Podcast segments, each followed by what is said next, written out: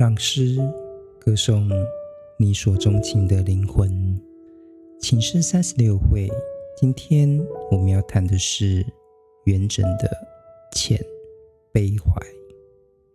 《遣悲怀》这首诗的诗名，顾名思义，乃是诗人以此诗排遣心中的悲怀。诗人何悲？悲其早逝的妻子韦丛。元稹的原配妻子韦丛是当时太子少保韦夏卿最小的女儿。她二十岁和元稹结婚，元稹那年也才二十五岁，默默无名。两人婚后呢，贫穷度日，但韦丛很贤惠，毫无怨言，夫妻的感情很好。过了七年。元稹担任监察御史时，没想到韦丛就病死了，年仅二十七岁。早逝的发妻成为元稹遣悲怀中遣不去的伤感。欢迎来到听见你的好，让一首诗，一个故事。一场电影也能听懂你的生活。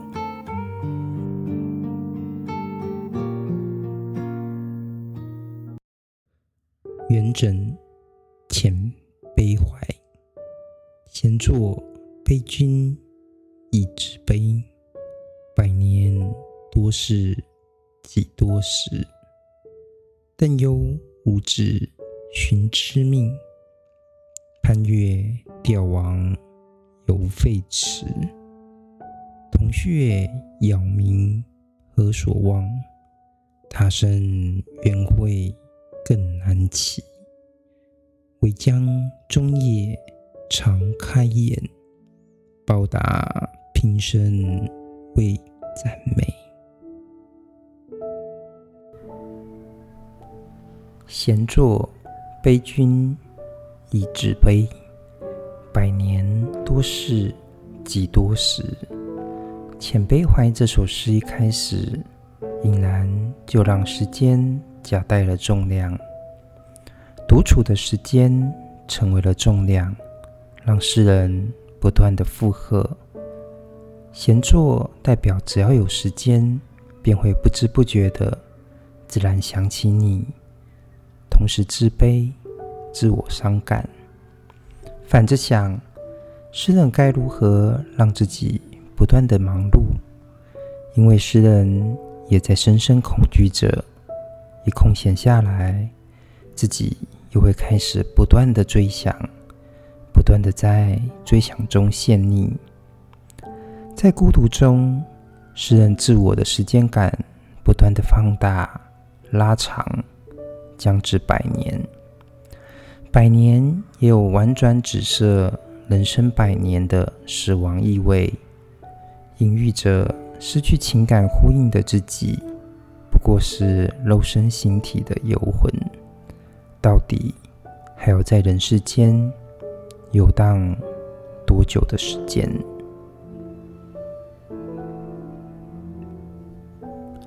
接下来，诗人用了两个典故，第一个典故是。邓攸无子寻知命。邓攸呢，是西晋人，曾经官任河西太守。在永嘉末年的战乱中，他舍去自己的儿子，只为了保护他自己的侄子。后来呢，他一辈子也没有其他的子嗣了。他自己知道，这一切终究是命中注定。另一个典故。是潘岳吊亡犹废迟。潘岳呢，是西晋人，他的妻子死掉之后，他非常的伤心，于是做了吊亡诗三首。那综合来看，元稹特别使用这两个典故，主要还是在感伤，或许自己的妻子早逝这件事情，也是命中所注定的。而他这辈子呢，也是注定要不断的写诗为他早逝的妻子。我很喜欢诗人接下来写的“铜雀遥明何所望”，我觉得这句诗非常有戏剧感，因为我们常常说，那夫妻呃死掉的时候，可能就埋葬在一起，就是所谓的同墓穴。那诗人好像是在想象当中啊，如果有一天我死去了，终于死去了，可以到墓穴里面陪伴你的时候，当我进入到墓墓穴当中的时候呢，那黑暗的场景当中，我要去怎么看见你呢？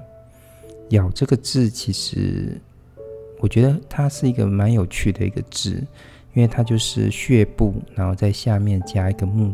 木字旁哈，所以它本身就有一个很带有一个想象性的一个空间感，就好像是你在墓穴当中，眼睛要打开，可是，在死亡的黑暗当中，或许在墓穴当中的妻子早就已经香消玉殒了，所以在墓穴当中，我还能够在黑暗当中追寻到你的魂魄吗？所以，或许在死掉的那一刻，我还是没有办法跟你相聚。那或许就也必须要等待下一个来生。所以诗人写：“他生缘会更难期。”我们有办法在下一辈子的灵魂游荡当中，再重新聚合成一样的人，相聚在同一个场景吗？或许在佛家的这个轮回当中是有一个这样的可能，但是这个可能到底有多大？唯将中夜常开眼，报答平生未展眉。这段诗呢，可以说是遣悲怀当中让世人传颂最多的一段诗了。诗人希望自己呢，能够永夜的。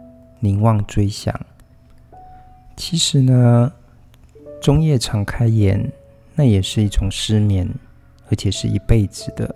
因为他说是中夜，借以报答妻子呢生前那曾无私照顾自己的时光，这是一份情感的偿还。读到这里，我们再回头看诗的题目《遣悲怀》。值得玩味的是，遣除了一开始我们说的排遣之意之外呢，其实也还有驱遣、调动的意涵。人呢，要如何才能够自由驾驭自己心中的悲伤呢？特别是对恋人的悲伤。人呢，又如何能驾驭自己因情感而骚动的心，在心中？留下情感记忆的人影，如此的驱之不散，但驱之，我们又何其忍心？唯将中夜长开眼，报答平生未展眉。